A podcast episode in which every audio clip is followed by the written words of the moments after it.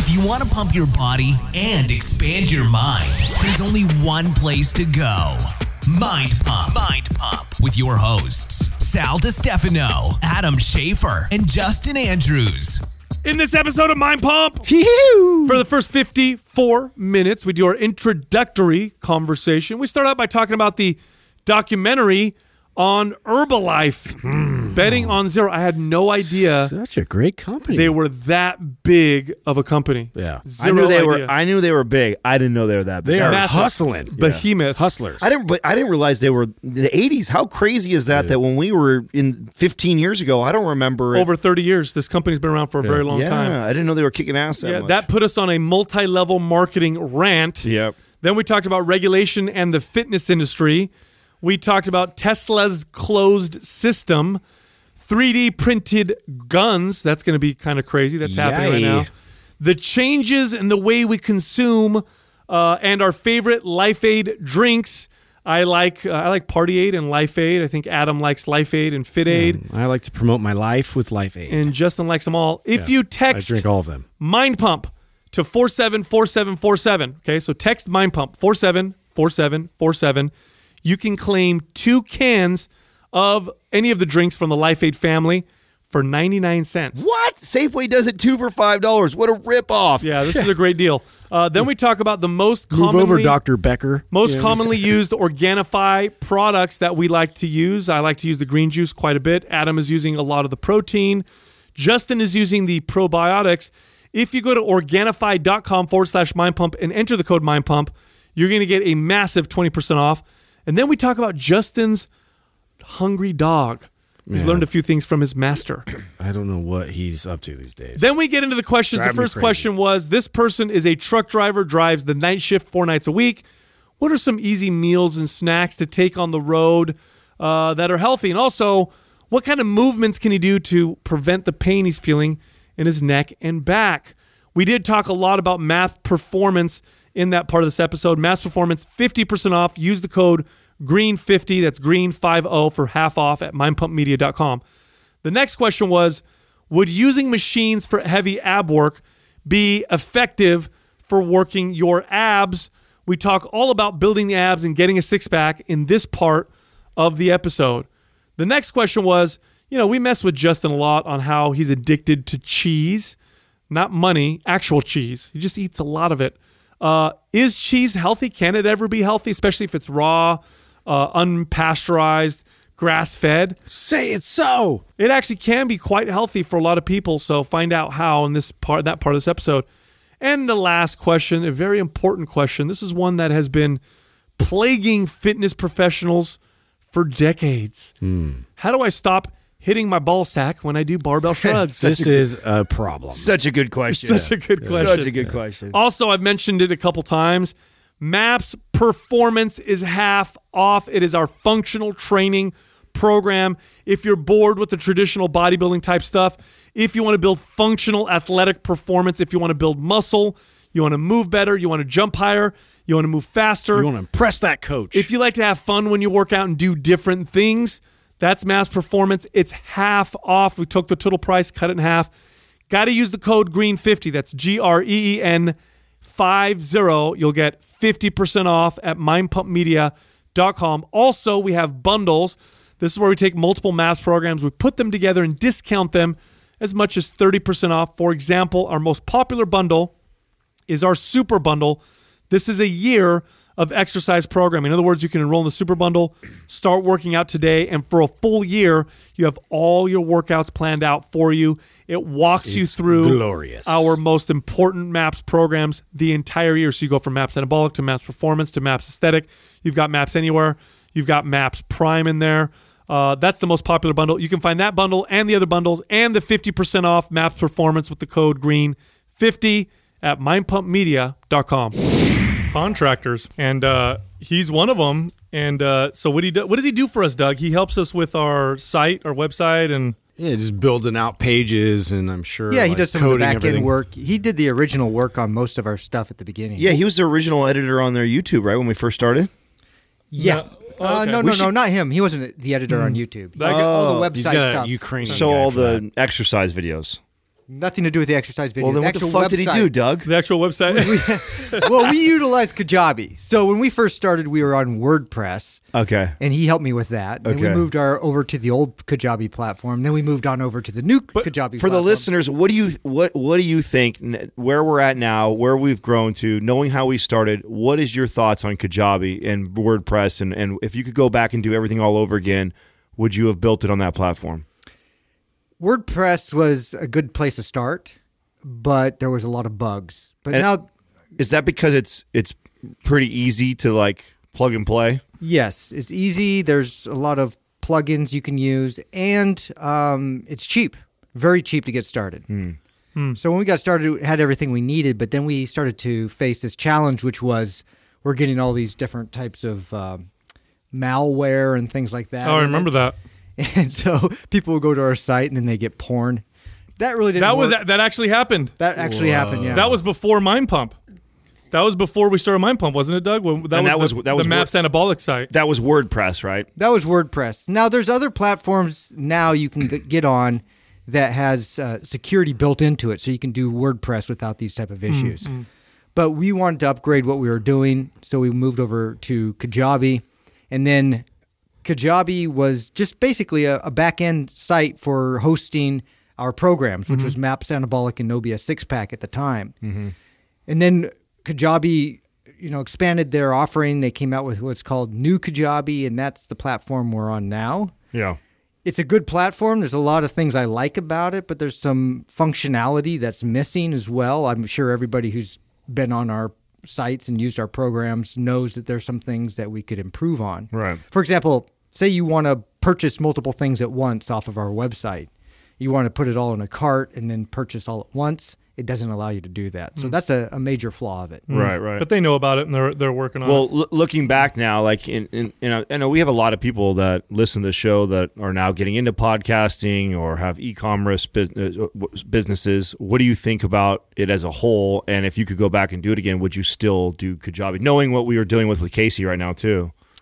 Yeah, it's hard to say because a lot of it was financially motivated initially. We mm-hmm. had to have a platform that was affordable. Mm-hmm. Uh, there's better platforms in a lot of ways out there, like HubSpot could probably be a platform we could use, but it's far more expensive. So now that we're growing and we have more resources, you know, soon we'll be looking at other options. Mm. But Yeah.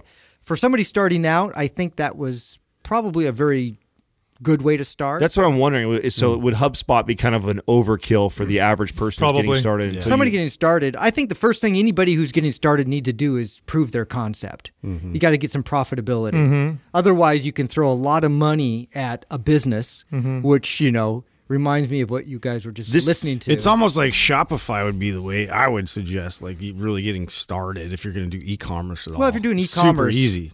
The challenge we had with something like shopify is we have a digital product. membership Yeah, we have membership sites. sites. Totally different. Yeah. And so we needed something that would handle that. And there wasn't really a lot out there made for the you know the average consumer kind of plug and play just get get started for a relatively reasonable cost It's a rapidly evolving uh, market, rapidly evolving. I mean, being able to have digital products, to have e-commerce, you know, people stepping into the market and, and creating their own businesses. Like this is, we take for granted how new it is. It, it really is a very new kind of thing where you could, like, we started with a very with minimal budget, just a lot of experience, and we created what we've created, and you can see the direction we're going you know it's it's what i love most about uh, about technology so there's places where you start and there's places where you can evolve to but what's most important for me when i look at it as a whole is are the barriers low enough to where somebody who has a good idea and a good concept and who's willing to work hard is has less barriers less barriers to be able to step in and create a business I feel like you sound like one of those Herbalife chairmen right now. what a crazy documentary Selling the dream. what's the name of that documentary by the way Uh, it was called Something about zero, zero. Uh, God, what was it? I don't know. Look it up right now. I had it on my phone. Just give me a second. But it, it was. Uh, this was a documentary on so many people had been telling me to to watch this so they could hear us comment. And to be honest, okay, I've just never given a shit because I've al- I've known Herbalife was a, a pyramid scheme, MLM, Multi-level marketing. yeah, whatever you want to call it, right? All the all the same difference, right? I, I literally they've been that since. I mean, I didn't know they were. I didn't know they were around since the eighties. They've been around for a long time. They're a, they're an old and company. So, and so I never had any interest Betting on zero. There you Betting go. on zero. That's yeah, yeah, yeah. Really good documentary, though. Yeah. I, I thought they did a really good job of of sharing both sides. You know, here's the thing too, because as I'm watching it, you know, I'm definitely empathetic to the people that entered into. And there's a. By the way, they're not the only multi-level marketing business. I've- Are you I've- really empathetic? I'm not so empathetic. Well, well, no, I'm empathetic in this in this sense right here. I'm empathetic because it sucks. People are going in, they you know they have this dream, they think they're going to do all this great stuff. They're not necessarily being lied to, although they did get you know Herbalife did get you know struck down by the FTC uh, FCT or well excuse me uh, FTC for you know deceit deceitful practices or whatever. You're basically promising these people you're going to make all this money Yeah. You know, here's the deal: like you're you're going to go in into a multi-level marketing business, and the only way to make money is to get other people to buy in Yeah. on the multi-level marketing product. The, the products themselves don't Products really make don't make any of them money. no. Most of the sales come That's from the hilarious part. It's like you're selling somebody else on a dream to make money, and then that person has to sell everybody else on the dream to make money. That money they're selling the dream is what's funding everybody it's ahead such of you. a, it's such a crap business. But Yeah, I have it's so just much shitty. I have so much respect for the guys that built it Oh, and, yeah. made it into what it. Hey, num, fucking top paid CEO. he was like in America in ninety two- million. in 2011. Fuck, Yeah, ninety that's million dollars. crazy. Well, making extremely- more than the tech giants. Well, it was extremely profitable. This was a what was it? A four point something billion dollar company. I mean, gig- it was gigantic. It was massive. Yeah. And the supplements are, I mean, they're garbage. You know, they're not good. They're expensive. And that's not how they were making their money. They, they were definitely selling a lot of supplements, but the way they were selling them was if I want to be a quote unquote distributor, then I need to buy three or five thousand dollars worth of product right. or more to try and then I have all this inventory. And that's how they were selling their product. It wasn't people lining up to buy Herbalife supplements because they're so good or whatever. It was because people were You're gonna make so much more money if you spend more money. Hey, here's the yeah, that was my favorite quote of that was the the whole be- thing. that was the best line ever right there. That was the best line. Uh, hey, here- here's the deal though. It's not that much different than all the other supplements out there on the market either. No, it- Yeah. That you can't I, you can't fault them for for coming or up any with a- other business for that Yeah, matter. right. You can't fault them for coming up with a better business plan. Now, I think you're silly if you're out there trying to do it, but that's what's beautiful about America. You know what I'm saying? You have this you have this ability to do that. Now, you know the where I had I don't I didn't feel for the victims like you were saying or I didn't have any empathy for them because it's like here at, at the end of the day there is a percentage of people that do make millions of dollars doing it. It's yeah. just very small. Yeah, it's just very it's 1%. It's one yeah. of them are make the president's club, mm-hmm. right? And then there's millions of people that try and do it. Well, that's that's your bad. You know what I'm yeah. saying? But it's no different than how the lottery pitches their yes, shit. Exactly. The, that, that that line about like you know you're you basically bought a lottery ticket that already expired. Yeah. Right. Yeah. It's not it's, it's, it's not over. any different than opening any other business. A lot of businesses have a lot of risk, like opening a restaurant. Like, what are your odds of successfully? Opening and making a profit on a restaurant? What are the actual odds of that? It's actually very small. That'd be an interesting. What are the odds on, on yeah, we should google that cuz I know it's a under twenty? I know that it'd be it'd be probably under fifteen or 10 most businesses fail in the first five years. Most business, most times people are entrepreneurs. They invest money and they end up coming out and not making, not even making their money back. These are the odds. These are the the real odds of entrepreneurship. And I think you always need to be honest. If I'm telling somebody Yeah. about being an entrepreneur, I'm going to be honest to them every single time and tell them, look, Yeah, you're not going to be yeah, profitable the for odd, a while. The odds are your the odds look bad. They look like you're going to fail. However, some people succeed. Here are the traits of the people Mm-hmm. that tend to succeed. And one of those traits is if they fail, they they pivot, they try something different, and then they go again. Right. So if I stopped at my first business, if I stopped on my first business, I'd be you know I'd be sitting here talking about how it- I failed. Well, that's why I like the story of the guy who who did the you know went to business school. Hmm. He then he then starts up the Herbalife and he has six stores. clubs. Yeah, the clubs. He nutrition realizes clubs. that they're not profiting uh, at all, and so he pivots into the vapor game. You know, the vapor lounges. yeah, which is you know fucking more power to you, dude. You know what I'm saying? Like, but the irony was Nickelback all the people that were were bitching that they got scammed on this. I, you know like that oh they lost three thousand dollars oh I lost eight thousand dollars well maybe part of the reason why none of your friends bought into your your pyramid scheme or your MLM was because you didn't look like you fucking worked out and Oh, you no. took any any shakes yourself like no, a lot of people. you can't sell you can't sell something that you don't look like you believe You in what- like that's on you You know what it reminds me of? What? It reminds me of uh, of uh, God, what was it? Curves. When Curves, you guys remember how Curves exploded? Yeah, So yeah. Curves was for the listeners who aren't familiar. Curves in the early 2000s really took off, and they were they were these these small fitness facilities. They had pneumatic equipment, so it's air pressurized equipment. They would set them up in like a circle, and they were 30 minute circuits, and they advertised towards it were women only, right? And it was for people who felt uncomfortable working out, whatever. Come in, use our circuit, get out. You do three workouts a week or whatever, you know, and and that was the story and they exploded. They started making a lot of money, and so a lot of people entered into that space who had no business in fitness. They don't care about fitness. They didn't know about exercise. All they saw was, oh, I could invest thirty thousand dollars, open a facility, and make my money back in a few months or whatever, and then I'm going to make money. I'll open another one. So you had all these people that own these curves locations. None of them worked out. None of them knew under, understood exercise or fitness. So you had this explosion of curves location. It was a matter of time before that crumbled. And it's true that they did. They lost a lot of people lost a lot of money doing it. And it reminds me of that. You know, people going into Herbalife, they didn't care about the supplements or the fitness or the health. They went in there because they were promised that they were going to make.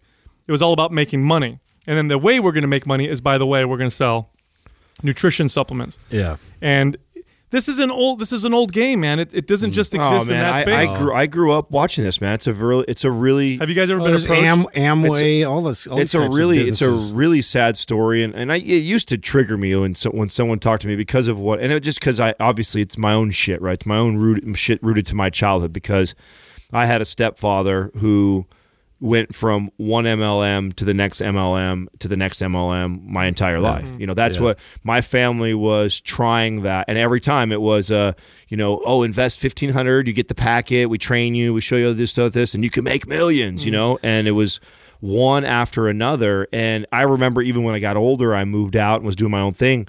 You know, my stepfather would every time he was on to a new one, he would reach out to me, especially as I, you know, got into fitness and health. And then he started doing the the bars, the drinks, Mona the- V. Oh, he did oh, them all. He did them all. Like literally, like you name one. Like my dad has done this. And I remember being in my early 20s and my dad coming to me with it. And I, I it was the first like real hard conversation because before I just kind of let it roll off. Oh, yeah, you know, best of luck, dad type of deal. But then it got to a point where I was like, hey, listen, I don't want.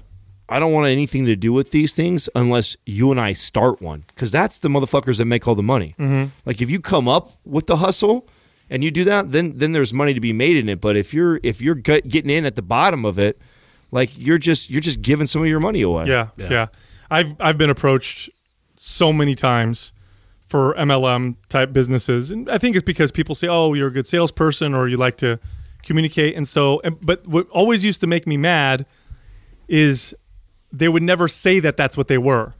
It was always like, "Hey, let's hang out. Let me take you out to lunch." And Yeah, sit yeah. down and you know, oh, I have this opportunity. It's always an opportunity, and then they would very uh, slowly start to present what they were presenting, and I would always have to say something like, "Is this MLM? Is this multi-level marketing?" Yeah. Oh well, yeah. I mean, kind of, but No, no, no, no, no. The response to that is, isn't everything? Yeah. That, like if you're good at if you're good at if you've been closed hard enough on MLM, you're like your response that they teach you to say is like, well, technically, Oh, everything's about your boss's boss's boss. Yeah. You work for him, he works for him, he works for him. You make money that in turn makes him make Mm-hmm. money. So when you look at all business models, they're all MLMs. So, when you, you think know- I don't know what They're company trained- exists that that that leads with I'm going to make you so much money. Yeah, yeah, versus like banking off of the quality of their product. Yeah. Like like what company that, that leads with that isn't a fucking shyster company? Yeah, you have to be skeptical, and you know it reminds me of, uh, and it's these aren't MLMs, okay, but what reminds me of the same feeling around MLMs that's happening a lot right now, especially in the in the social media space. Yeah. Masterminds. Oh, you're gonna go there. Yep. of the new MLM. It's it's they're not multi-level marketing. Although I wonder if some of them are structured that way. So I do I do question. I Probably, wonder if some of them are probably the more successful yeah, ones are. I, I- I do question whether or not they're structured in, a, in an MLM fashion, but the the feeling and vibe around them, where you know uh, you, you create some kind of a social media following, and then you create this way to teach others how to do the same thing, and then then they you know and, and really what they're doing is they're teaching them how to make their own masterminds. This is the this is the formula. So in in a sense, it's like MLM, where it's like I wrote a book on how to make money, and the book I'm writing teaches you how to write a book to make money. Yeah. So like everybody reads that book, then writes their own book on how to make Well, how to make money by writing a book. formula of how they got successful, but that doesn't apply to everybody. No, it's it's it's it's. I'm going to teach you how to create your own mastermind, Yeah. and then that person leaves, and then they create their own mastermind to teach other people how to make their own mastermind.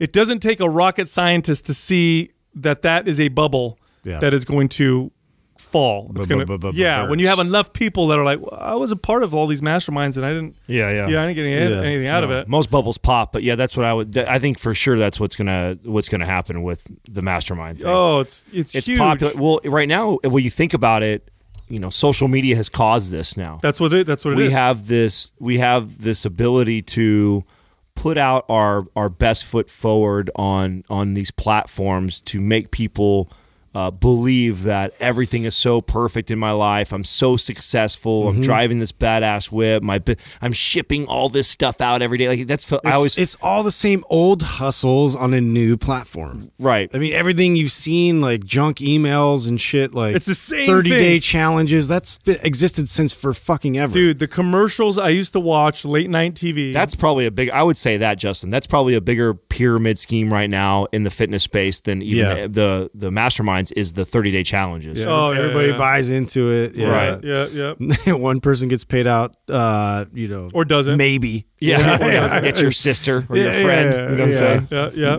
Anytime they're selling you, uh, anytime someone's selling you on a product based on how much money they made, like, hey, you know, I got this. Look at my look this great supplement that's you know jug that's on my new Ferrari, or how cool I am when this jet and I got this. I always it- this the the, That's the just gross. yeah the slime factor always makes me go Yeah, Ugh, you know. And I'm maybe some of them are, are, are, are legit, but I've seen so many of them that aren't. Yeah, but I tune them out immediately. Yeah, and it's like, come on, dude. You know, if you've got a good product or whatever, then sell it. Well, the reason product. the reason why it's not sustainable is because most people that can be duped by that are just young and still learning. They don't know any better. Like I think Yeah. I think that, and so when that It's person predatory. once exactly, and once that person puts that together. They'll never bite into that again. It's Yeah. like, oh, you got me. You know what I'm saying? You got my whatever. or they'll keep biting. yeah, yeah, if they're, See, some of them keep biting. You there are there are some fools out there. I mean, I can't This argue. time it's gonna work. I can't argue with that because I watched my stepfather. But here's the thing, too. Like I- when I remember watching him and, and looking back now, you know, I think a lot of it was out of desperation, and that's you know, like he That's why it feels predatory. Well, yeah, and, and that's Yeah. and that's where you see like you know in these impoverished you know communities, it's like it's sad to see that because it's like they have so much like they're they're they're hoping for you Right. know with these these ventures and and you're flashing all this shit at them, all these like yachts and like paid vacations and some guy like with diamond you know whatever like status and, Right. and uh, it's just it's all a bunch of smoke and mirrors. But I don't I don't feel bad for those people like they're victims because Well, they weren't. No. They weren't necessarily. I mean, some, I'm sure some of them were lied to, but a lot of them weren't. A lot of them were told, "This is how you make money. Now go make I money." I mean even if you're lied to, I still I mean coming from a family that watched it it happen to my my stepfather over and over and over, it's like man, shame on you. Yeah.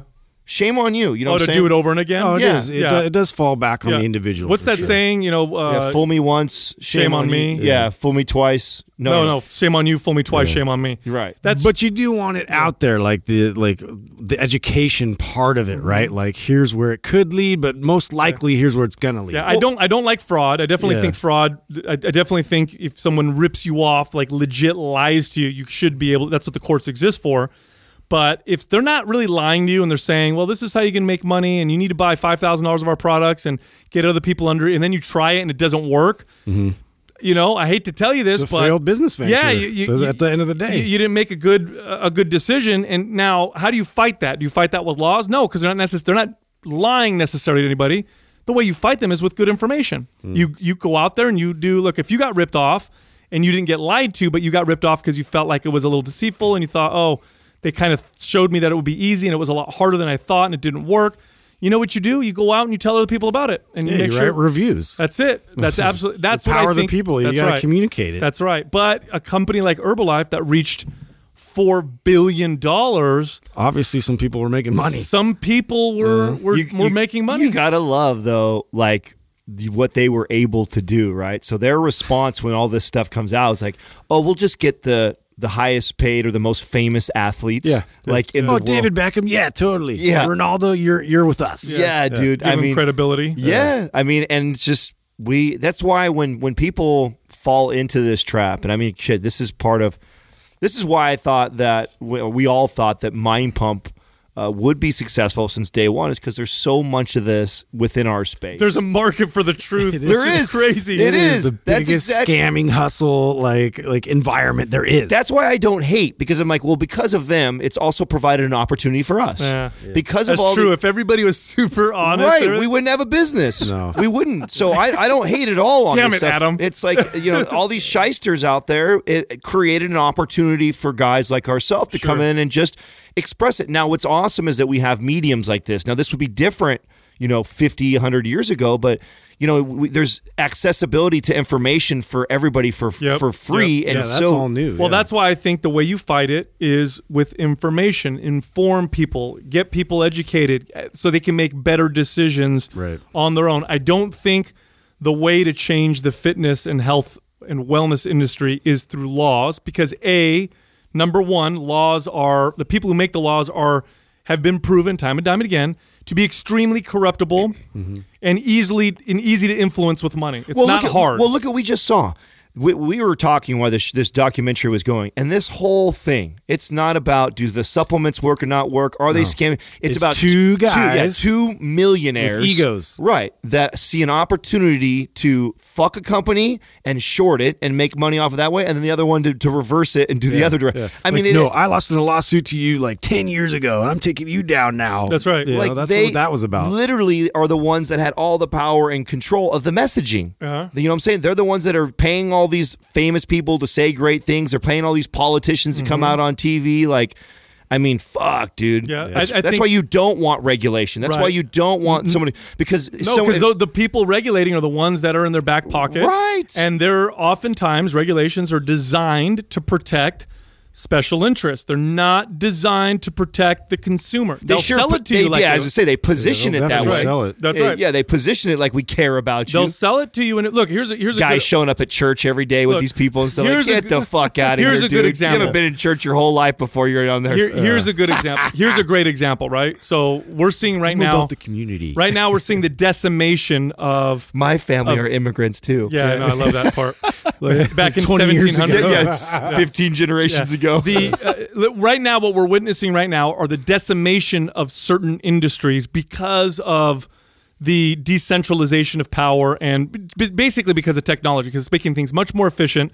And so you see certain industries that existed primarily because they were protected by laws. They were they were prevented. There was no competition. Now competition's in and they're losing and they're losing big time taxi companies is a fantastic example taxi companies existed primarily in the in the form that they existed. Not because I'm not talking about like people needing rides. I'm talking about the taxi companies themselves in that form existed primarily because there were laws that prevented competition and made it impossible to compete. So you had this archaic system that lasted way longer than it should, and then technology came and in, you know regulators couldn't regulate fast enough, and now you have Uber and taxi companies are losing tons of money. Now, here's what a here's what what could happen the taxi owners, taxi cab company owners are wealthy, billions of dollars, have a lot of money and a lot of power. They're the ones that got the laws passed in the first place to make it impossible to compete against them. So what are they going to do? They're going to go to legislators and they're going to say, "Hey, my family relies on my job. We're going to lose tens of thousands of jobs in New York City. All these people spent all this money getting these taxi medallions, and now Uber's coming in, and it's not fair. And these people are killing our jobs, and you know it, we're immigrants, and they're going to paint this picture, and they're going to say, plus we've got billions of dollars in votes So we want you to help us out. So here's what the politician's going to do. They're going to turn around and say, "Hey, it's an Uber unfair competition.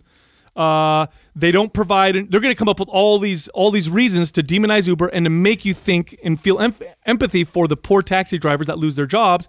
Then they'll pass a law that says Uber can't exist, or let's subsidize taxi companies to keep them competitive because those poor people have been doing this for generations. And this is the game. I talked about this in a couple episodes ago with uh, with farmers and the subsidies for farmers. And Oh, I I pissed off a lot of people. I know. I was wondering if you're going to go. Oh wow. I pissed off a lot of people, but the the bottom line is, look, if you have to tax people to support an industry, that means that that industry is inefficient, and that means the market doesn't support it. Now, there's a lot of people in those industries that are paying the price for that, and I'm empathetic to it. But that's also how humans progress. There's a lot of jobs. I, 99% of the jobs that existed 100 years ago or whatever don't exist today because of progress. Those people lost their jobs in essence. We had to progress, right?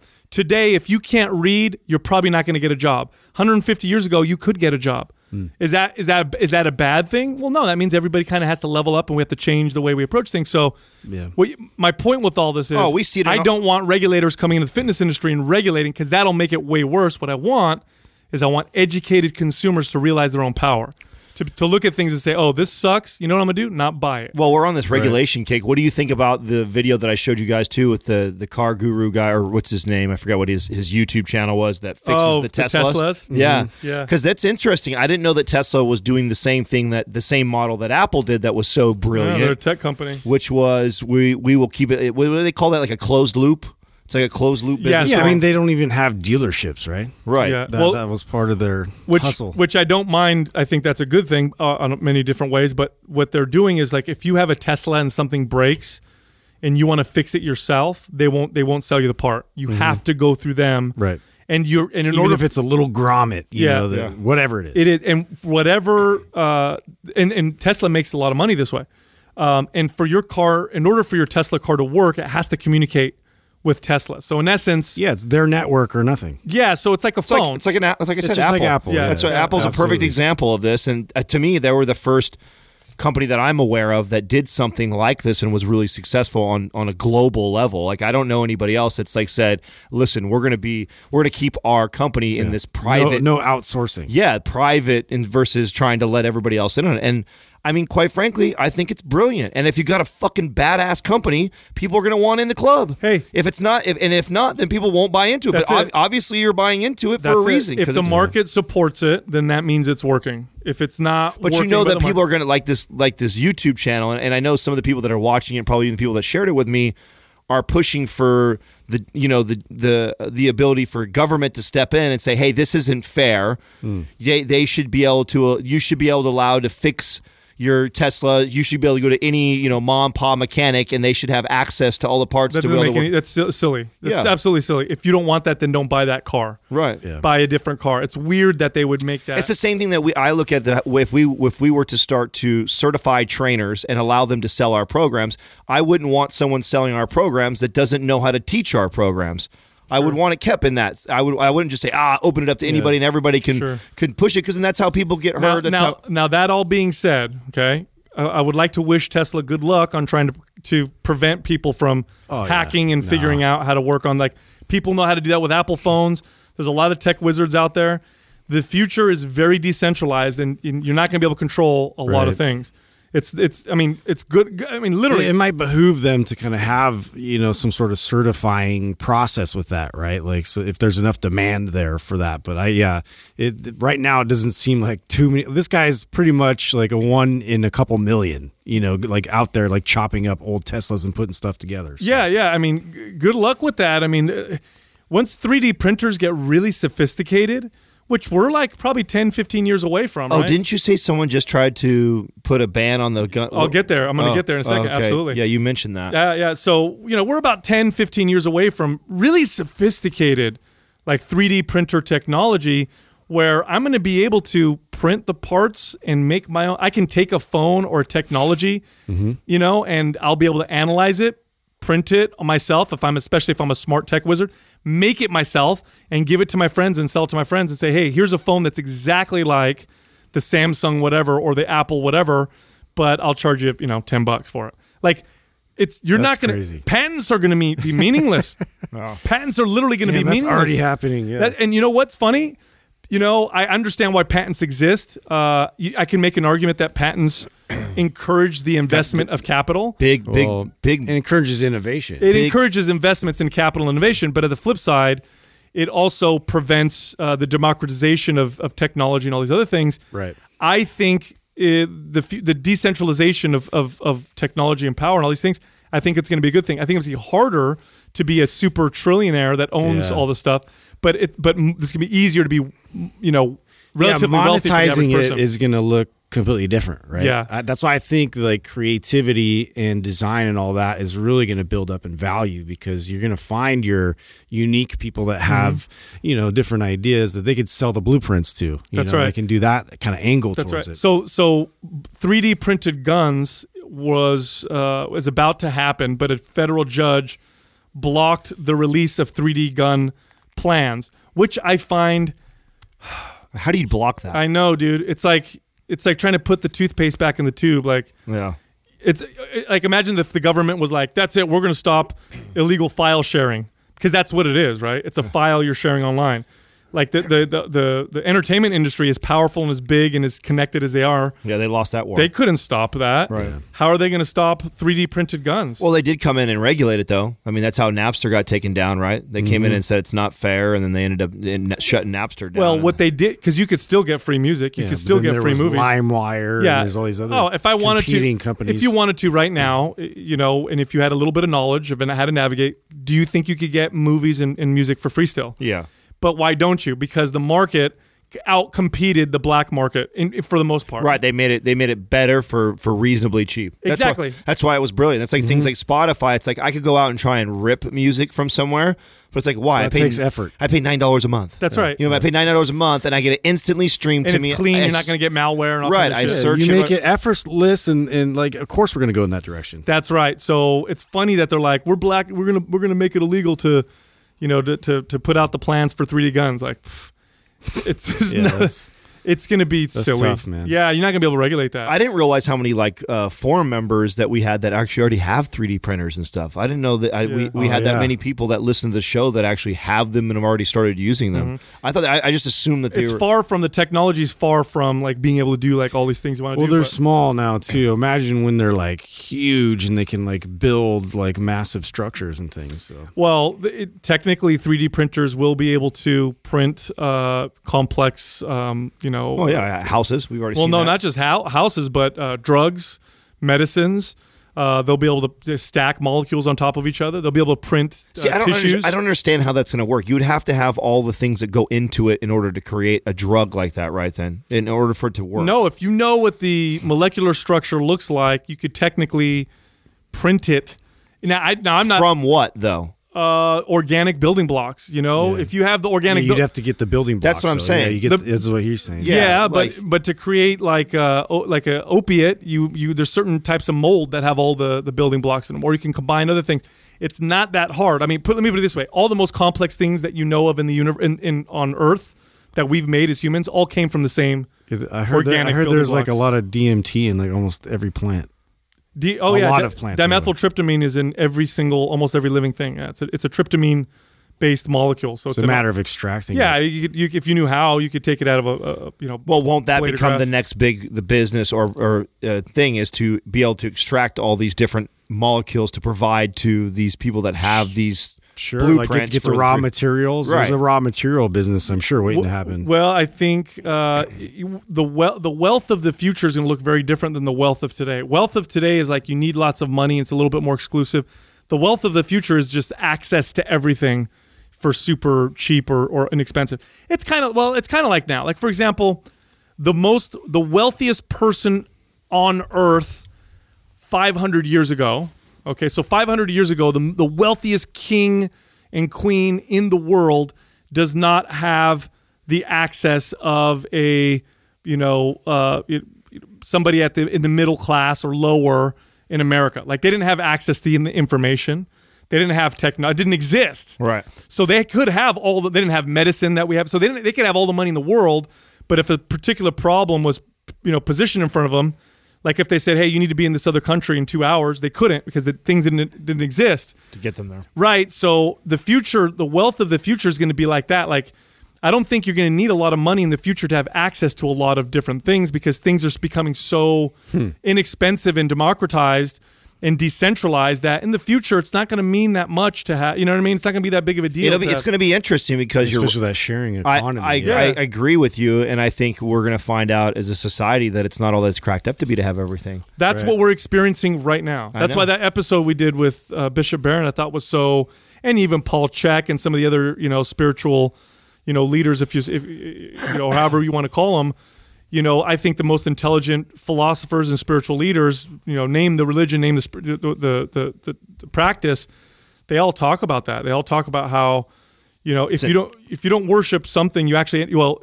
You, you always end up worshiping something. Know, it's an empty cup. And the way it works is, and uh, Jordan Peterson explained it so brilliantly, and it made sense to me finally because I've heard this and I read Carl Jung, what's the book, Undiscovered Self, and he talks about how, like, if you eliminate God, beware of the worship of the state, which he predicted, which is actually what happened in the 20th century with communism and, and, and fascism. And basically, the way it works is every decision you make in your life is based on you deciding some something is better than something else. It's a hierarchy. So, like, you wouldn't be able to get dressed if you didn't decide if you weren't able to decide something was better. You Right. wouldn't be able This shirt is better than that shirt. Yeah, or Right. or should I take a left or a right when I'm driving, or should I buy this or that, or should I say this or that? Right? We would be stuck and frozen because we wouldn't understand. We didn't have a value system. At the very top of that value system is our ultimate number one value. It has to be. There's a hierarchy, so Yeah. there's always something at the very very top. So whether you you you believe in a higher power or not, you're always worshiping something. Something is driving some Right. value is driving your entire life. So what, do you, what do you say were the four? Power, power, wealth, uh, uh, honor, honor, pu- and pleasure. pleasure. Yeah. So, and those are the common ones. So, if you don't believe in a higher power, like let's say God, let's say you don't believe in God and you think, okay, well, that's silly. I'm not going to believe in that. Well, you do believe in something. So maybe it's money. Maybe that's the highest value. Or maybe it's, you know, how you look, your aesthetics, or maybe it's pleasure. So you just, it's drugs and sex and partying, or maybe whatever. But something is your number one value that drives your entire life. And I think what's happening now, and Bishop Barron said this, Paul Chek said this, and some of the other people that we've talked to who I think are also just brilliant in, in philosophy have said this that look, we're entering an age where people are getting what they've always thought they wanted. Like we, Right. we're, we have more prosperity. getting access to it. People have food and shelter. Even even poor people in Western societies have these things, and we're realizing like this is not what I thought I It's not wanted. the end all. Yeah, and so it's it's creating this kind of crisis. You know. This, So what this- do you what do you think will become value? Because there will always be value somewhere, right? What what will be of value? You know, land, right? Because we, we continue to grow as far as population. Yeah, There's scarcity there is there's still happening. desirable places to live. There's still you know right. We all want to migrate towards Mm. you know cool climates, water, things like that. So But do you think owning it or with this new economy, just be, having access to multiple like locations all well, over the world? you know me. I'm a you, I'm I'm a huge advocate of the VRBO and Right. all Yeah. Airbnbs. Like, I mean, I just think, I mean, it's kind of crazy. Like, I I've felt this shift. I don't think I've shared this on the show before, but I've even felt this own shift uh, with my own goals and things I want. So I've, as a young kid growing up, not having a lot, I always wanted these things. I wanted this giant house, right? And you know, as you get bigger and bigger houses and more and more things, you realize the upkeep that's with all that stuff. It's stuff. not what it's cracked up to It's be. not what it's cracked up to be. But that doesn't mean that I still empty don't. space Doesn't mean that I still exactly. Doesn't mean I still don't enjoy some of those those things. Right. I still enjoy that luxury. But now we live like I mean we've we've stayed in just in the last year with Mind Pump because of how much we travel. You know, I mean, I spend fifty percent of my time in a multi-million dollar home now. Mm-hmm. Think about that. Like we're we're tra- we're on the road or we're out. It's not that big of a deal, is it? Right. It's not it, because I, I'm already in it. You know what I'm saying? It's like, well, the other 14 days I go back to my nice house. You know what I'm saying? Like it's nice. It's easier to clean. Mm-hmm. It's not crazy. You know what I'm saying? It's, it's a couple thousand square feet. It's not 10,000 square feet. No, but- man. So, eh, so if we are moving in this direction where that becomes more and more affordable and more accessible Mm-hmm. to people, you're right. It might not be a big deal. But I think just, I think land in general, not so much a big home, just Well, the land space. is land is limited, so Right, that's what I mean. There, it's, you, there's a limit to that. You can only share so much of that, and then you run out of that. Mm-hmm. Yeah, space. no, I think it's going to be like just like what we're doing with, like you said, with Airbnb and VRBOs, and just lots of sharing of land. Where if you own land, by the way, and you do nothing with it, it doesn't do anything for you. So I think it's going to make things are getting easier and easier for you to use that land to share with others, give them access, and now you're able to you know make money off that land or whatever. You're seeing much you know much more of that, and I think that's a I think it's a really really good thing. But you know, for me personally, when I think of wealth. Think and, how much what I can do with wealth. It's it's it's not about buying things. It really isn't. It's about can I use this wealth to uh in, to grow and find more purpose. Travel kind of does that a little bit. Does it more for me than buying things. That's for sure. Like You when I travel, I, I definitely find more meaning and purpose and growth. Learning things, maybe helping others. I don't know what you know, whatever floats your boat, but. I don't think I think it's not it's definitely not all it's cracked up to be to live in a big Oh, yeah. you know castle with all like for what You know, It's it's us. What are we interesting, dude, do? with the the rise in all, this economy. You know how you could like go to somebody's house and have them cook you, like just like a restaurant. You know, you could couch surf. Yep. Is there a service out there that lets you like camp in their property? I wonder. Oh, that'd be that'd be Wouldn't that be interesting? People with a lot of land. Yeah, a lot of land and cool, like you know, property. I would not just be pop su- up a tent. I would It'd be not be interesting to see what that looks like uh, liability wise and stuff, right? If you're on somebody's property, because that's normally the, the big thing with the sharing and on land and property and the ability. I mean, if someone's camping and then it's a, this, you say you have 100 acres Mm-hmm. and you have it's beautiful out there and you allow people to go camp on your property and then somebody You has. still have to manage it, Right, Which would, would create, yeah. I love it. Position, I but, love but it. Still, it's just interesting to think about new ways of like utilizing, uh, you know, some things like that. I love it because it's. I know they do that. Actually, they do. that- You know, they have. What am I talking about? I know they do that. They do that with like. Uh, you can pay. You can like helicopter into a guy's property that has like a thousand or a hundred thousand acres, and you can hunt. You can pay Yeah, for they do this that. They've Oh, done that right. for a while. ten, fifteen thousand dollars, and you can go stay. You camp overnight. You go hunt on their property and everything like mm-hmm. that. So yeah, that I mean Okay. that's a, that's a bigger example. no, of the, what you're the, talking the about. most exciting one for me that I thought look was into that. That'd that be I thought fun. was really cool is if you travel, like you just mentioned it, Justin, which I love. You could travel to a city, and there's apps where you could find regular people who will host dinner Yeah. in their homes, and you'll eat dinner with like four Like authentic, you Yeah, know, like four other strangers, and it's homemade. And many of these things, they'll say, That's "Come over and help me cook. I'll have you prep and stuff." that teach you. Huh? Yeah. So instead of going, like, if you're if you're traveling, instead of going to a restaurant, you know, because restaurants are are uh, they're impersonal, Mm-hmm. right? Like you go to a restaurant, there's lots of people, but really it's just you and the person you're with. You don't really talk to lots of people. Sometimes you do, but it's pretty rare.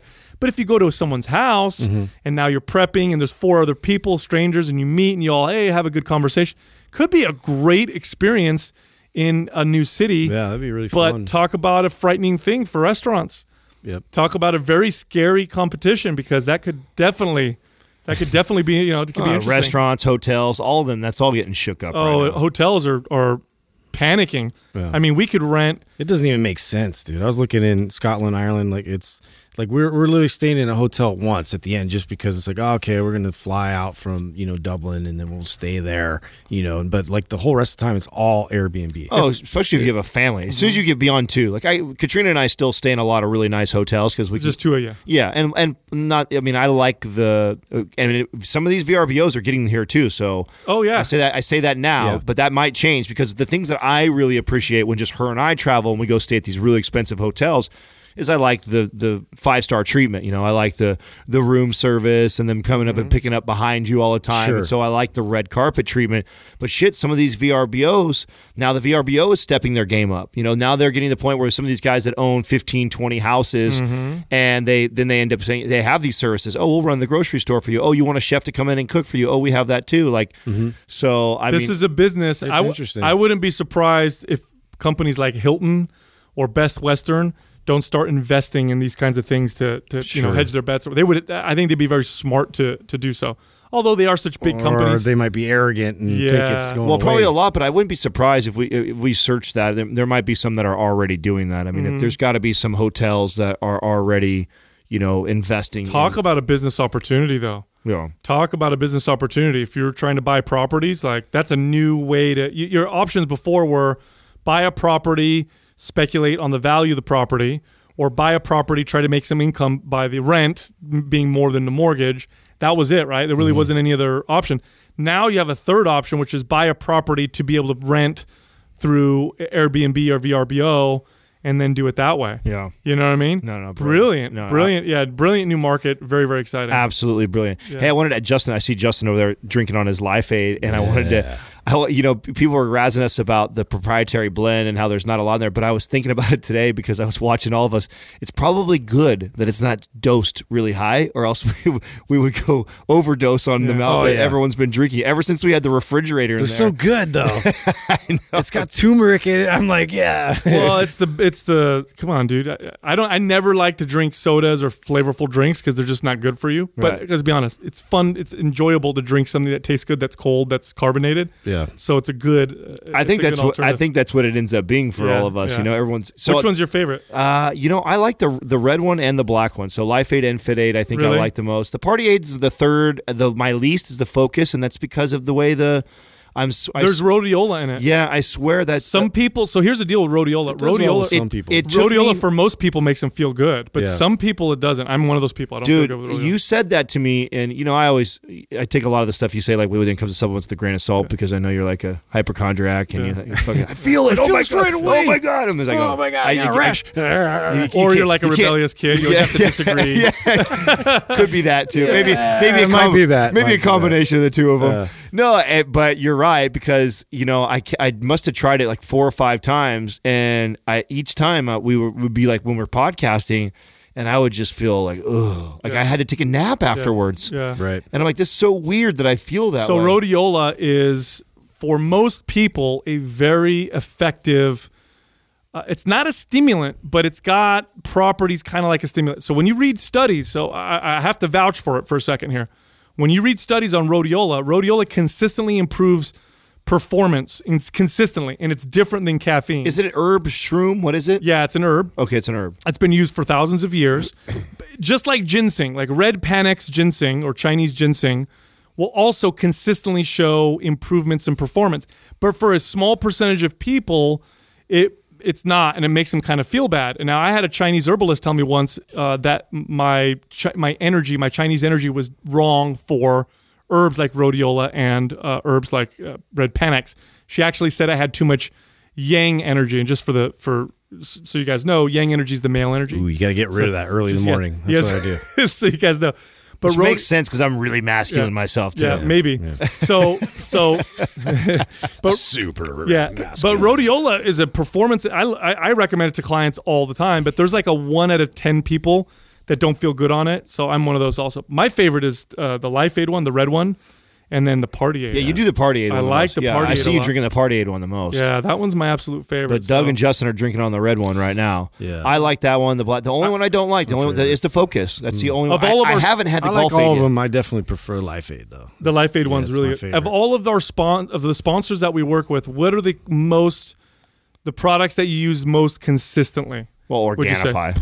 Organifi. Well, yeah, just because I think their product line is so broad in comparison to everyone else Yeah. that we do. Because I The I'm green using- juice- I'm I use using the green juice most. I'm using I'm using the, the protein powder a lot now, especially now that I'm back to tracking and making sure my protein's up there. I've been using the turmeric like crazy, and then the probiotic. Anytime I do like a burger and fry or a meal like that that I Mm-hmm. know that might compromise my gut at all, I just automatically do that. now. See the the gold juice. I mean, my wife is still using that like before sleep. You know, like Is it really night, helping her? and really helping her out. That's awesome. So, uh, and I was I was drinking it with her before I was going on this crazy diet and everything. But um, yeah, I'm looking forward to getting back to that because it did you, you you did feel a noticeable difference. You know, in mm. your sleep. Yeah, I use them. The, I use them the most though, for sure. Just, but again, I think it's because the, the diversity of it. There's so many. there- If it's not, if I'm not taking the turmeric that day, then the next mm-hmm. day I'm taking the protein mm-hmm. powder, and mm-hmm. sometimes I'm taking multiple of those things in one day. They have they're such a great product line. Yeah, they do. It's worse. Duh, I forgot to ask you, Justin. Mm. What ended up happening with the dog? Is everything okay? Oh yeah, yeah. So Swallowed another ball. dude can you believe this like so i get this panicked call from from courtney she's just like okay like like she just was really like to the brass tacks like uh i swallowed a, another ball this time taking him to the vet yeah this is happening again so and this time it's a bigger bouncy ball but um since she actually saw him swallow it like rushed him to the, to the vet i guess um they they were able to have him like throw up instead of like having him ingest it and like have it get caught again. Um so thankfully it came out but what also came out four socks what the fuck Your dog. Is, He, bro, throw he's a savage. I don't four, know. four socks in a ball. Four socks, like like legit, like big socks. He probably ate my socks. Now the crazy part about that is that typically, so a dog's digestive system works much faster than ours does. So normally they'll pass that way quicker. So that means he, that's just like this morning's diet, bro. yeah, like he, he just, just went on a rampage. He just ate stuff. That's like this morning. He's probably ate four socks in a ball. God, and he's been doing so well from all the training I've been taking him to, and all. But like, he has this insatiable appetite. I can't. I don't. I, I can't put a handle on it. It's what do they say? What's that saying? Uh, dogs are like their owners. What is that one? now? Screw you, man. How many socks did you eat as a kid? I probably ate a lot of paste. It's I'll probably- tell you it what. smelled like cheese. That's why. Yeah, He's like, yeah. oh, cheese. I, I did eat a lot of stuff. uh, anyway, but I he's shouldn't have. but he's okay now, right? Yeah, no, he's good now. I, yeah, I'm, I'm happy. how old is he? Because my son was he was just beside himself because he was playing with the bouncy ball and he just snatched it from him and, and Oh. swallowed it. So he just felt super How guilty devastated about was it. your oh kid, my dude? god, I felt like my oh my stomach sunk and I was just felt for him 'Cause he man. Thought he killed the yeah, dog. Yeah, yeah, yeah. I heard you talking to him over the phone. Oh, my god. you did a good job, man. I was uh, that. That's one of those things you just like. You don't want to lose it because you just like. I felt so bad for him. you know? Yeah, yeah. That last night we had a, a situation. So we're, we're in the we're in the new house, right? And the boys are getting acclimated to the new place, and you and it's crazy. So my my bulldogs are so finicky, dude. Like personality wise, like they just are extra ultra sensitive. They're in a new place, and so they're just all their shit's heightened. They're just frustrated. You could tell they're scared. They're kind of like following us around everywhere. It's new, you know, like they, they've lost their their house that they've been in for the last six years or whatever, and so you know, they've been fighting. They've been fighting a lot since we've been in the new place. They just keep getting on each other's nerves. And it's always mm-hmm. Mozzie. Mozzie antagonizes Bentley all the time, which is oh, so funny because he's the smaller dog. Right. And in most breeds, like if you have you have an alpha, sooner or later one dog presents himself as the alpha, he whoops the shit out of the other dogs. And then when he growls or makes the major bark or bite, the rest shut the fuck up. And like, but that doesn't happen in bully breeds. It's hmm. really, it's really interesting. They I've keep had- testing. they keep testing. They never stop testing each other. And Mozzie is always fucking with Bentley all Oh, the time. Bentley must get so frustrated. Oh, and the worst part where I feel bad is that when when Bentley was a well young, right, and we had Mozzie come as a puppy. So Bentley's two years older. So Bentley was already two and pretty fully, you know, dog's fully grown by two years old. And you got Mozzie who's coming in as the little puppy. I would, I would, I mean, I would just whip on Bentley if he was aggress too aggressive with Mozzie. You know, like keeping him from like getting, getting, biting him or hurting him because he was a little puppy. And so Bentley's been trained to not hurt his brother, you know, but then his brother gets older into his teenage years and then wants to challenge Bentley. And Bentley outweighs him by like 30 pounds. He's a bigger, stronger bulldog without a doubt. And he's got to put up with his little brother always fucking with him. And last night he bit his nose and his blood squirted all over our new walls and shit like that. And Oh, no. I'm in the shower. It's happening right in front of me. And I've been trying to teach Katrina, and she is getting better. So, you know, when she when You, was let, you try to let them work it out. Yeah, let them work it out. I mean, they're not going to kill each other. They're brothers. You know what I'm saying? They've been they grew up together. Mm, like yeah, it sounds scary when two bulldogs are going at it. I mean, it does. So I, I I get it. And she's never had dogs, so I know why she gets kind of scared. But I keep trying to explain to her that dogs' senses are extremely heightened, and they can feel your energy. They can feel you scared and the nervousness, and then you screaming, yelling, and freaking out. You just can't be like that, or else it just heightens the whole mm-hmm. situation. Yeah. So she's gotten better about walking uh, walking away, but she, she gets so mad at me. We have to do something about this. They keep doing this. I'm like, just relax. He's bleeding. He's bleeding. I said, oh, they're dogs. You know what I'm saying? Like he bit him on his nose. But what happened was they were going at it, and Mozzie bit his nose. Blood goes everywhere, and then you could see. I'm watching it. I'm in the shower, right? I'm there, they're right in front of me, and she gets away, and I'm just watching it, and I'm telling Billy, whoop his ass. you gotta get him for that. yeah, one. dude. And Billy's so much stronger than they're going back and forth for a minute, and then Bentley just like wraps his two paws around him and submits, like pins him down, and doesn't even bite him or hurt him or anything Just like holds that. him down. Yeah, holds him down. You know. And I was like, yeah, that's exactly. You know, he'll do that enough times, and Mozzie will eventually kind of leave him alone. But he had his nose was really dry and it opened up, so it looked way worse than it was. I keep trying to tell Katrina, I'm like little blood, like little bites in their mouth, like that's for a dog. A scratch like Yeah, that is that's nothing. yeah, it's it's not. you see blood and you freak out and you think it's a big deal, but it's like nah, they're dogs. They're not a big deal. And You they're best sharp- friends right after. Yeah, exactly. Then two minutes later, they were licking each other and a quarrel. yeah, laying next to each other. But dude, Mozzie's crazy, bro. He always trying to do that shit to him, him. man. Oh man, Whoop his ass, Billy. get him. This squaw's brought to you by Organifi. For those days you fall short on getting your organic veggies or whole food nutrition, Organifi fills the gap with laboratory tested certified organic superfoods to help give your health and performance the added edge. Try Organifi totally risk free for 60 days by going to Organifi.com. That's O R G A N I F I.com and use the coupon code MINDPUMP for 20% off at checkout. First question is from B Miller 8433. I'm a truck driver driving the night shift four nights a week. What are some easy meals or snacks to take on the road that are healthy? Also, some stretches to keep your neck and back from being stiff. That's a tough. that's, that's a a- tough gig. Horrible job. Yeah, that's. I feel for you. well, I mean, it's a tough gig. You no, know, it's you're tough sitting all the time. you're sitting the entire time. Well, the, the positive thing that I I do know about uh, truck driving because I know very little about it, but the little bit I do know, I know that a lot of the big truck stops actually have like microwaves and things like that Mm-hmm. at them. Hmm. So if you if you're willing to put the work in, where you meal prep.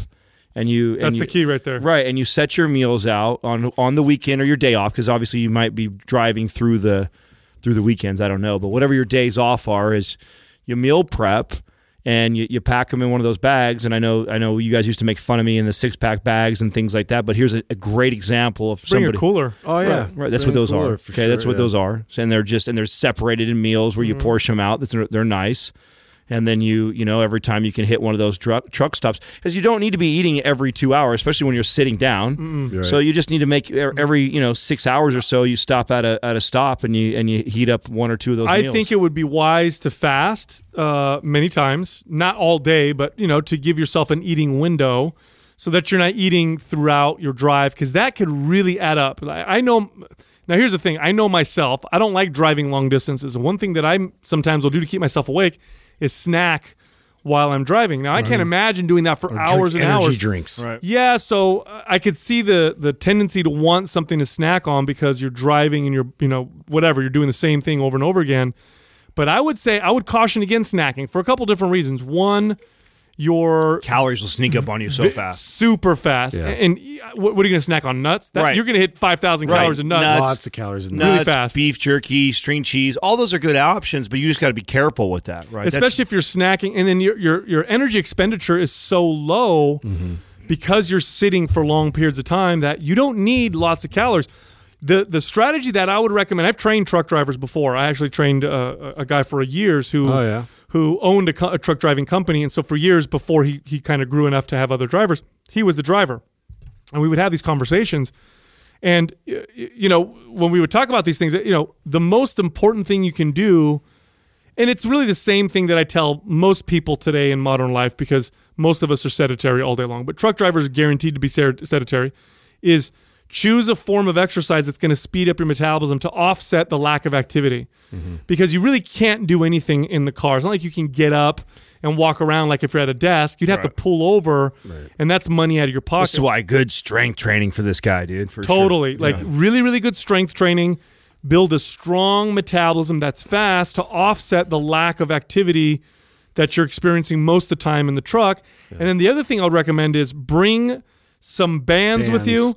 And or Maybe or even a TRX. yeah, bands are great because they're super convenient. And if you have space, like a kettlebell or two. And then what you do is when you stop to go to the bathroom, do five to 10 minutes of exercises. Who was our who? Which one of our listeners was uh, posted that in our forum? He had uh, he had some he does like some sort of a delivery service with his truck, and he had the bands looped around the back of the truck when it was pulled down, and he was doing trigger sessions. Like, perfect. That's I mean, that a perfect world is every four hours or so stopping at, at a truck stop. Getting your one to two meals, heating them up because you prepared them, and hitting a trigger session. And doing I mean, yeah. that would be. And then Yep. on your off Kettlebells or days, dumbbells, on yeah. your off days, you're doing some some serious strength training. The Some com- heavy maps, resistance maps anabolic paired with the trigger sessions, and then and then preparing your meals and hitting truck stops. Yeah, and at the end of the day, make sure you're getting the extensions. And so you're mentioning, you know, maybe some neck pain and some protracted, you know, Mm-hmm. shoulder issues. Like to combat that, you know, definitely make sure your body's in an extended, fully extended position. Yeah, another and here's the other option. Like maps anabolic would, would be great. You know what else would be great? Uh, and might even actually be better because I'm trying to think of What, all the Prime? No, I'm trying to think of all the issues that would uh, Oh, that Maps- would happen to Maps green right now. Yeah, you know what would happen to a truck driver, which is Lack of activity, that's a big one. We want a faster metabolism, that's a big one. Staying in the same plane all The day. same position. Yeah. Like you you're gonna want That's not, a great point. Yeah, not just correctional exercise like you would find in Prime, but actual mobility workouts, which you can do with a stick. Yeah, Which is Moving easy to bring. laterally, you know, twisting your body. Yeah. Those are going to be very important for you. Yeah, so imagine this: you're a truck driver, you're driving long distances. What I would do is I would b- do mobility, the mo- mobility workouts when I'm on the road because all they require is a stick and maybe bands or not, so it's nothing. And then the days where I'm actually have access to a gym, mm-hmm. I would do the the foundational workouts of Maps Performance because you're more than just trying to build muscle, which it does also. It's also promoting good movement patterns to offset the the bad patterns that you're developing with truck driving. I, I mean, now that I think about it, Well, you MAPS also- Performance is the perfect program. You could also make the case for maps anywhere too. I mean, it Mm-hmm. just this is like this is what's so great about and how we developed all the programs that we did is because there there's a there's a place for all of them in a sense, right? Like I could I definitely agree with you that the the benefits of all the multiplanar movements that we have Yeah. inside of performance and that person who's sitting in this the sagittal plane the entire time, like absolutely that makes sense. Even Prime Pro you know, for handling all his dysfunction from sitting in a in a, a seat for mm-hmm. hours upon hours. But then also, if you're on the road four days a week, you can't make to a gym doing anywhere. You know, and then mm-hmm. when on your home days, when you're there, a MAPS anabolic type program. So the answer is there. Like we have Yeah. something for you that will complement like all the issues that you might run into. if you have good planning, Super bundle that shit, bro. yeah, if you have really good planning, you're you're you're gonna be okay. You, you just have to have good planning. If you go into it and don't plan and just like, okay, I'm just gonna drive, you're setting yourself up for failure. So how do you plan for that? Well, you have a good workout program, like I said, mm-hmm. to offset the lack of activity and to offset the immobility and, and, and bad recruitment patterns that you're gonna develop just from sitting all day long. So you've got that planned out. And then the nutrition, prep your food before you go on your trip. Get a cooler, grill up all your meat and your chicken, your vegetables, Mm-hmm. your starches. Everything will hold well in a cooler. Pack it in the truck, Get and yourself then some good nitro coffee. yeah, and eat like I would recommend for a truck driver. Honestly, to eat maybe twice a day, maybe two meals. That's it. Don't go snack and don't eat throughout the whole time uh, because those calories will creep up on you. Just give yourself two good meals to have while you're on the road. Um, and bring them with you. Otherwise, you're screwed because I'll tell you, like when we travel, we just drove, you know, four hours down to LA and back, or five hours or whatever.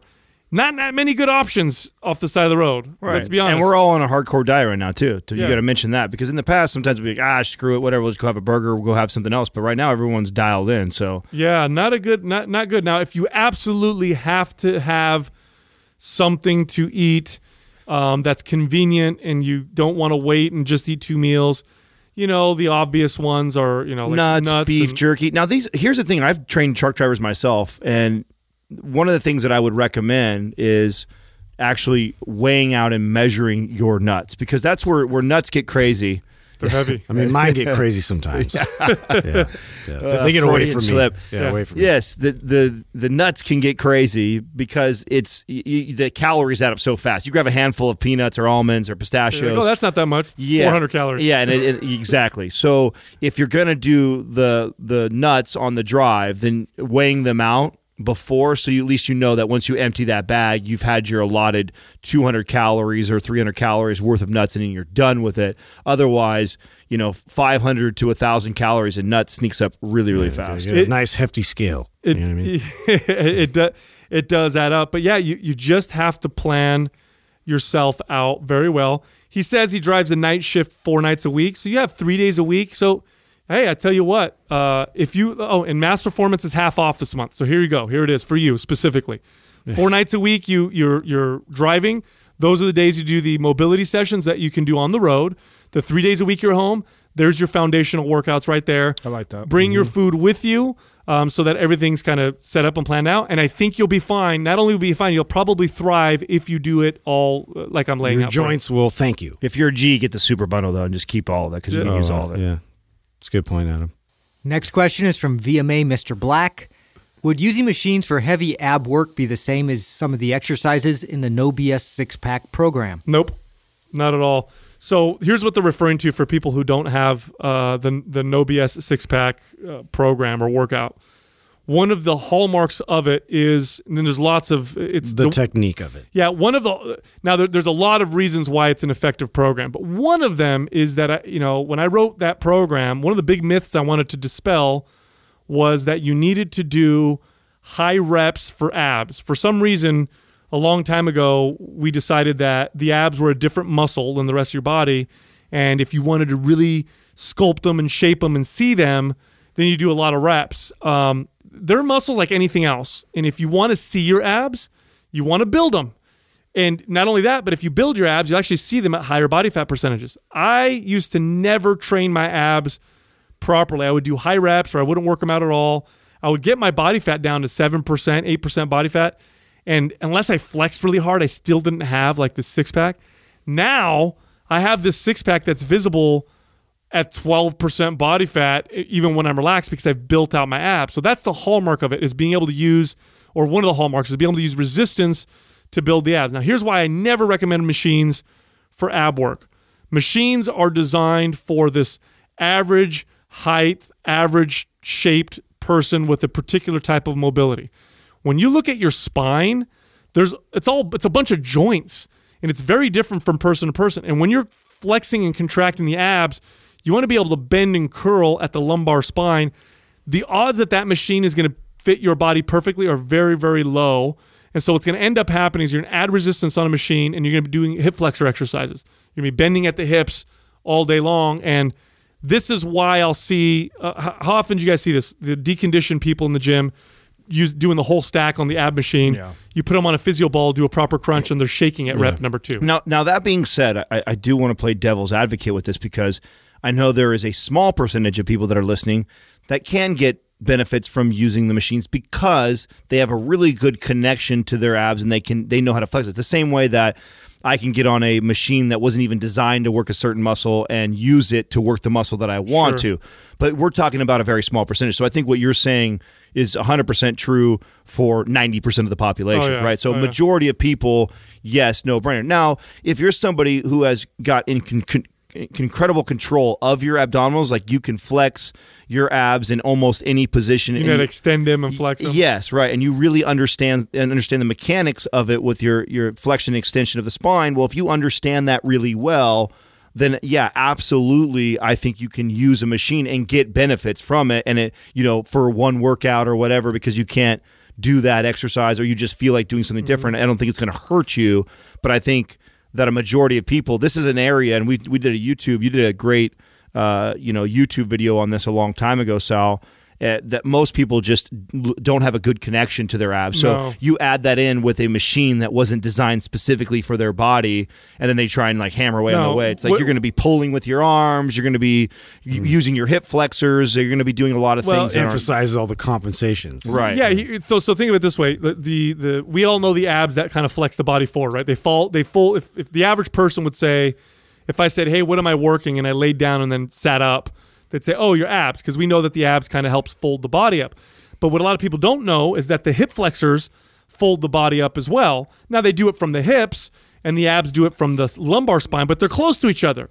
The different, the distance between the hips and the lumbar spine is, you know, what is that? Inches, right? So it's not that. So it can almost look to the same to somebody who's untrained or to the untrained eye. That, not to mention, if I'm flexing at the hips and using only my hip flexors, my abs still have to stabilize my body. So, and the reason why I'm saying this is a lot of people will be like, "But I feel I my still abs. feel my abs, yeah. yeah, I still feel my abs They're working. isometrically contracting to stabilize it. They're all they're doing is stabilizing. So it's no different than it would be no different than me holding my arm out to my side, almost fully extended, squeezing it. with my palm up with a dumbbell.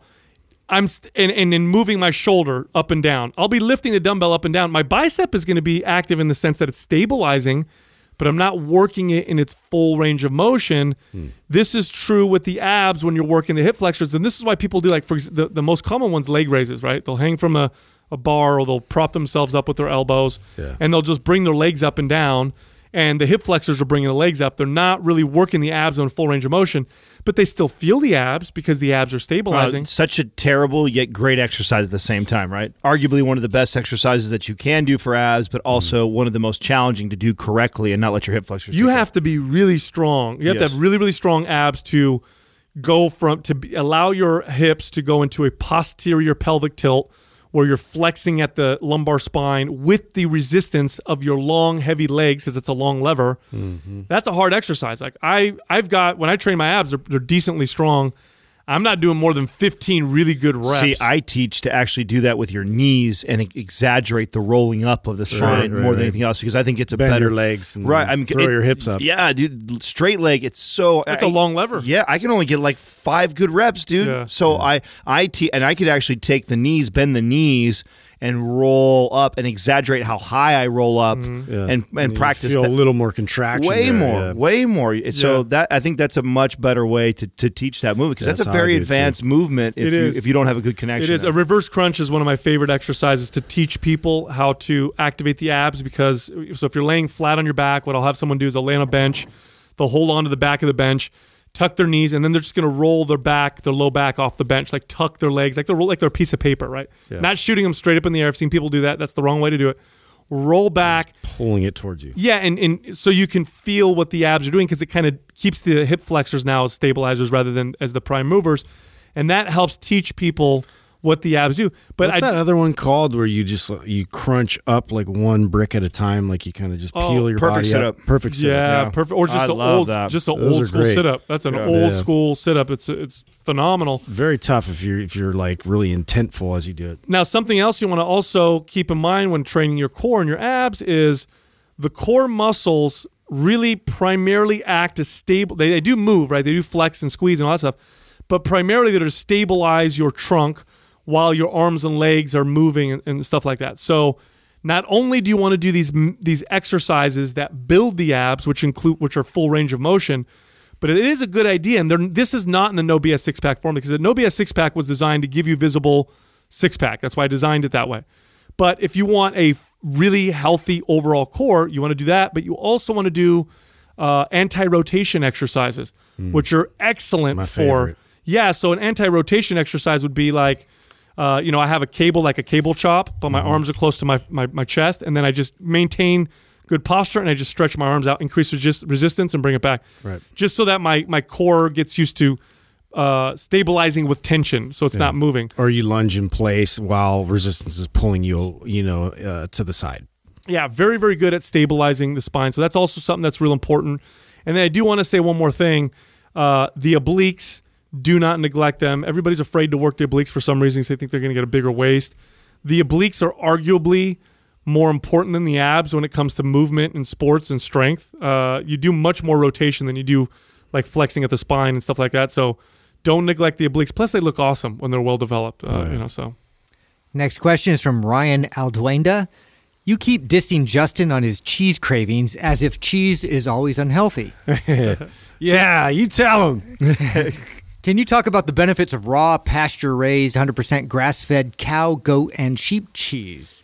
you know why you know why we razz Justin It's because it's a soft spot of mine. because he's Justin. We Yeah. yeah, he's an easy target. Yeah, we just love messing with people. They used to call me Rat Boy back in the day because I Did ate so much cheese. For Yeah. reals? Yeah. No yeah, way. Yeah, like junior high. Oh, I is just this a, that. is this a legit thing for li- like your whole life? Yeah, yeah, yeah. Me, my dad has the same thing. I got it from him. I swear, dude. He's he's very much of a Oh, cheese wow, head. Yeah, dude. Yeah. We were he came with that. back from like Wisconsin, brought me like cheese curds, like when I was a kid. and Dude, have that. you ever had cheese curds, Adam? Oh my god, they're They squeak. fantastic. They squeak when you bite them, or they they make. It's delicious. They're really good. Yeah. I don't They even know what they are. squeak. Yeah, they're like it's, like weird. You crunch on it. It's like, but it's like a squeak. It like kind of like uh, goes over your teeth, like and, and cleans it or something. I don't It's interesting. what? I don't know. It's interesting. Someone know? told me that once.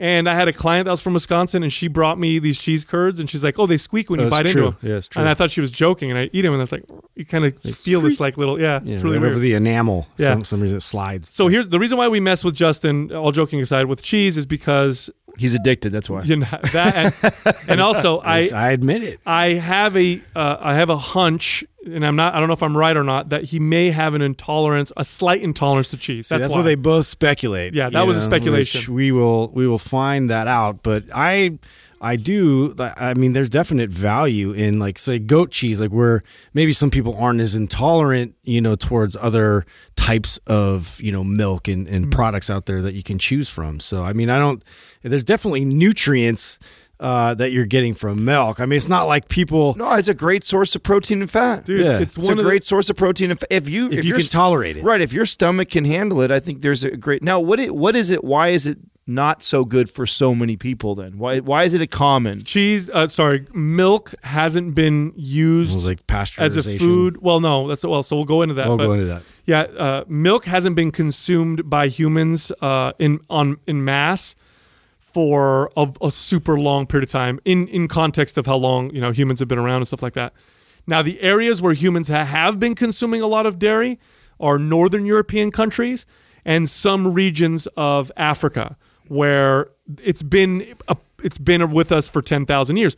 Most of the rest of the the planet hasn't been consuming milk for a long period of time, so we didn't evolve Yeah, they don't know the necessary awesome it is. enzymes. So, in other words, even if you have a problem, Justin, you should not puss out, and you should keep eating it in order for the generation after you it- to evolve. Yes. and get beyond. that. is that is that I got the theory? I got the genetics that passed on. Like you're talking about, like Northern European. I'm Yeah. like, come on, that, that that's my wheelhouse. yeah, northern European. something like ninety percent of them uh, produce the lactase enzyme.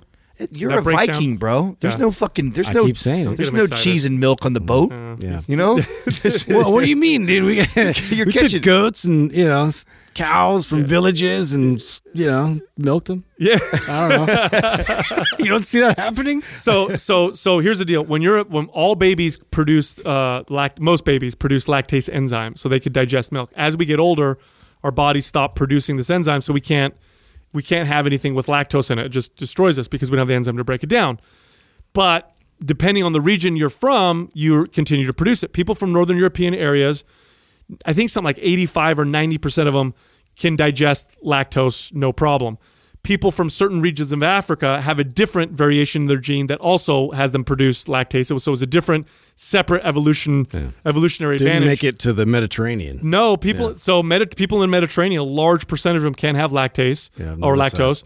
Large percentage of Asians, large percentage of uh, of Africans outside of those regions, uh, like uh, the Maasai tribe, for example, they subsist into almost entirely on uh, like cow, Yeah. so like milk and blood and meat and all that stuff. So, so that's so so that's number one. You you have to be able to tolerate it first. That's that's number one. Now that being said, raw organic grass fed milk, if you can tolerate it, is actually quite Sounds delicious. It's actually super nutrient Yeah. dense. Oh, super yeah. nutrient dense, super healthy.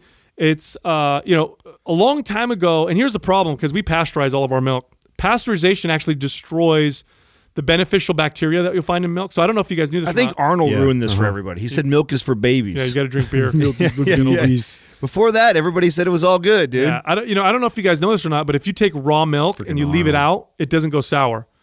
It actually turns into buttermilk. I think. Hmm. Um, if you take pasteurized milk and you leave it out, it goes sour. So when we actually used to have milkmen, right? Like they they would like drop it off in this glass container. That was like pretty like a, a day or like how many days old was that milk? Oh, that was that was. We were still pasteurizing then. Uh, were still although Yeah, some because it people was weren't. because it was white, bro. Uh, what do you mean? Like Oh, right, real 'cause it's like raw milk blue. don't look white, dude. What is it? Yeah, It- tell no, us. it looks almost brown. uh, uh, Not uh, yes. What do you mean almost- He's well, hold he's on. like, Well, talking to the bovine hold on, let's see. Hold on a extraction. Yes. technician. no, no, no. Hold on a second. Straight I'm raw talking, milk. I'm talking raw, but then they still have to like do something to it. You're talking straight from the tea. It gets homogenized and pasteurized. That's what happens to it. But before that, and it's when it's raw and its rawest form, it looks almost brown. Hmm. It's very, it's a very Interesting. It's like a, it's like a light, like tan color, and when you shake it in like a jug, it's like thick and creamy Yeah, and sticks yeah, to it. It does yeah. not look like milk that you've seen on movies No. and in TV and in our grocery stores. It's interesting because I remember oh, I was like going through some 4-H like display, like so they had like a fair, and and somebody was talking about like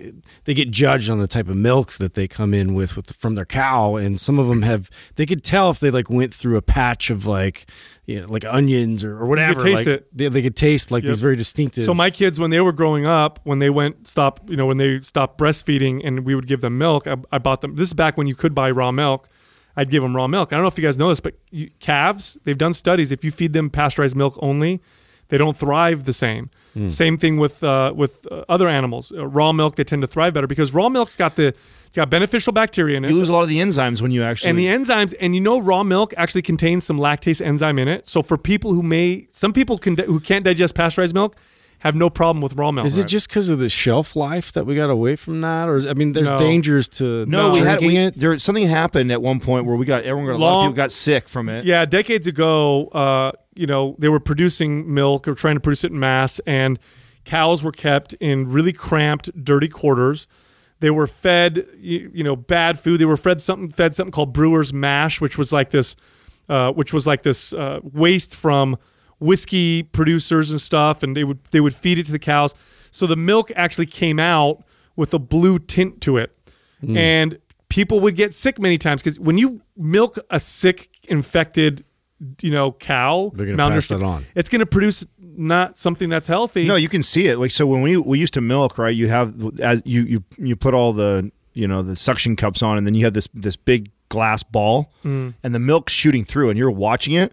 And I was trained to like look at it, and you could see and tell if it's off. And so, if the cow was sick or they got into something, like you were saying before, the, there's there's it would be a distinct difference. Now, when it gets mixed into a huge pot of of milk, it's like you, you can't really tell. it At that- dissipates a little bit. Right, it dissipates a little bit. But if I you see that, you take that off the cow right away, and then you mark. So we used to have this whiteboard, right, where we were we were milking all these cows, and then you're busting these cows through.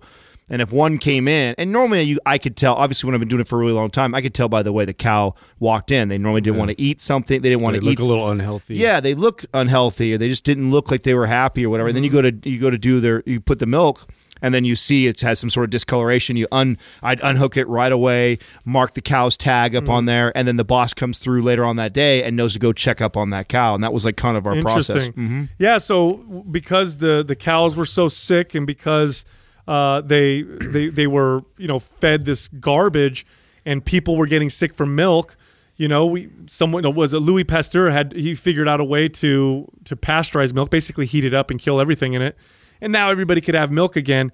And then now we have laws that say you have to have you know you can't sell raw milk in many states it's illegal. I've seen videos of raids on dairy farms that are selling raw milk, which I think is That's weird. ins- absolutely Like, insane. come on. Yeah, I mean, you drink milk from healthy cows. Uh, it's healthy. The milk's fine, and it's better for you. Homogenization. There's also some problems with homogenization because that's crushing the fat to the point where it's suspended in the liquid, so it doesn't separate. That has its own potential negative health uh, effects that you know a lot of wellness experts will talk about. So, yeah, if you don't have an intolerance to dairy, dairy can be a very healthy thing. Weston A. Price, who, uh, if you go westonaprice.org, great website, he talks about like ancestral diets and, you know, this is how I learned about like cod liver oil and I learned about healthy fats and this, you know, great information. He was a he was a dentist that traveled the world and studied the teeth of, uh, you know, of, of different, you know, civilizations and found that hunter gatherers had these amazing teeth and no cavities and whatever. And he looked at their diet and he was like, oh, it must be their diet. And anyway, it's it's a foundation that studies diet and counters a lot of the stuff we we we've heard like mm-hmm. low fat, grain heavy diets. You know, they're kind of against that. Mm. But that's where I learned about the benefits of raw organic non-homogenized milk versus pasteurized milk. And like i said when my kids were were were growing up that's what i bought them. That's what i gave them. it's basically like it would be it would behoove everybody to at least go through some sort of elimination to see how their body responds as you reintroduce it. it's the most it's one of the most common uh, it's one of the most common uh, food intolerances. So like for me for example i'm intolerant to lactose so i don't have i can't digest lactose but i can take a lactase enzyme right so i could take uh, what's it called i can't remember but anyway you could, i could take a lactase enzyme Lactate. lactate thank you and, but i'm also intolerant to dairy protein so i must have at some point and probably through my years of beating my body up and, and i used to drink literally to gain weight Well, it makes the i would most. drink a gallon of milk oh my god! like I would literally take that to school with me, and I drink a gallon. I of milk. bought into that milk builds muscle thing when I was a kid too. I drank gallons. It's like, the ultimate time. weight gainer shake right there. In fact, all the weight gainer shakes used to mix them with whole milk because that's how they got all the calories. But I would pound whole milk, and I probably had gut inflammation and developed antibodies now against milk protein. So now I can't have milk proteins either, regardless of lactose. So I can't have dairy.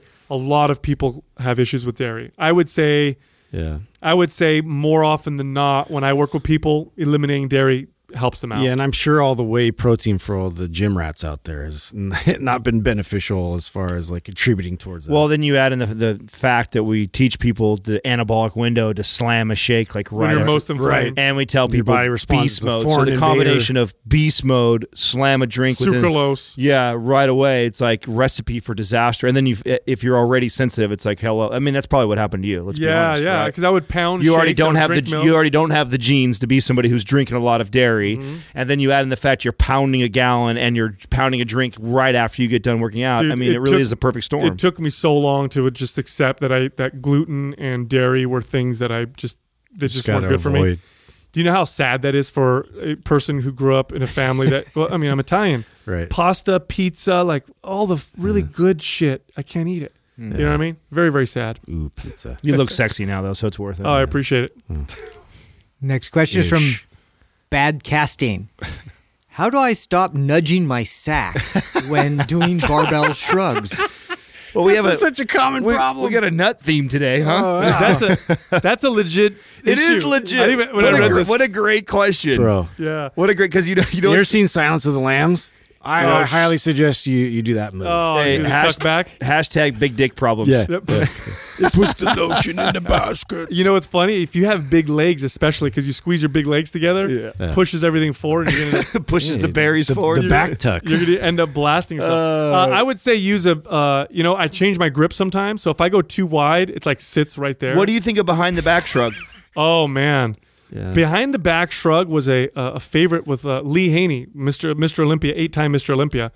You don't use nearly as much weight, but boy, do you feel that Uh, well, shit you- in your traps. Yeah, you gotta have decent shoulder mobility. I mean, Good pull point. that off. But Yeah. yeah. definitely, it's a legit exercise. Yeah, behind behind the back shrugs, dumbbells instead. I that's this is one of the reasons why I don't like barbell shrugs because I can I can pull I can shrug pretty good weight. Not the only reason you don't like barbell shrugs. You know what I mean? Yeah, weird. but um, yeah, sorry. but this this is definitely uh, one of the reasons why I would gravitate towards either the you know the dumbbells Yeah. behind behind the back. You know what's a, a great one that we haven't talked about on here, I, or maybe we have a long time ago, is reverse shrugs, where you actually hmm. pick the bar above your head and you oh, oh actually oh, shrug. overhead shrugs. Yes, Oh, those are gnarly. They, they hit your traps. Great, great move. You got to because it's already. Oh, wow, so I forgot about this. Here's the deal. Like this is, and this is why I love this. This is also why I love the Z press. Okay, not a lot of people lift something in in full extension above their head and can stabilize weight. Mm-hmm. That in itself is a great trap exercise because with the weight suspended like that, you have the long lever. And the traps are responsible, kind of stabilizing that weight above your head. So Z presses are already one of my go-to moves for that alone because it will help build those traps because you have to stabilize it. Now, if you take that and you actually reverse shrug, so you're like reaching up and down with that weight behind your head, that's a great move. I've done great that. forgotten move. I've done it before, and it hits the traps like nothing I've ever. Now you have to have decent shoulder mobility to do it. If you have shoulder impingement issues, you're probably not gonna. Yeah. It's not for it. a little more on the dangerous side. yeah, yeah, it's not for definitely everybody, but if you can do that move, You got to go light. Yes. You got to go really light. Yeah. So there's that exercise. And then I discovered through when we went, you know, a while ago, we traveled with Robert, deadlifts? yo, Ro- Robert Oberst, right? Boom. And this guy's traps look, it's basically, it looks like he's got like two other humans growing out of his back. He's got like this huge Oh, yeah. upper It's back. like a mountain. yeah. And I'm, and, and so Doug's like, what do you do to, you know, to build your traps? And he's like, Everything. snatch grip, uh, high pulls. Yeah. That's the best exercise ever. And I'm like, wow, yeah, I guess he's right. So I started doing those. Yeah.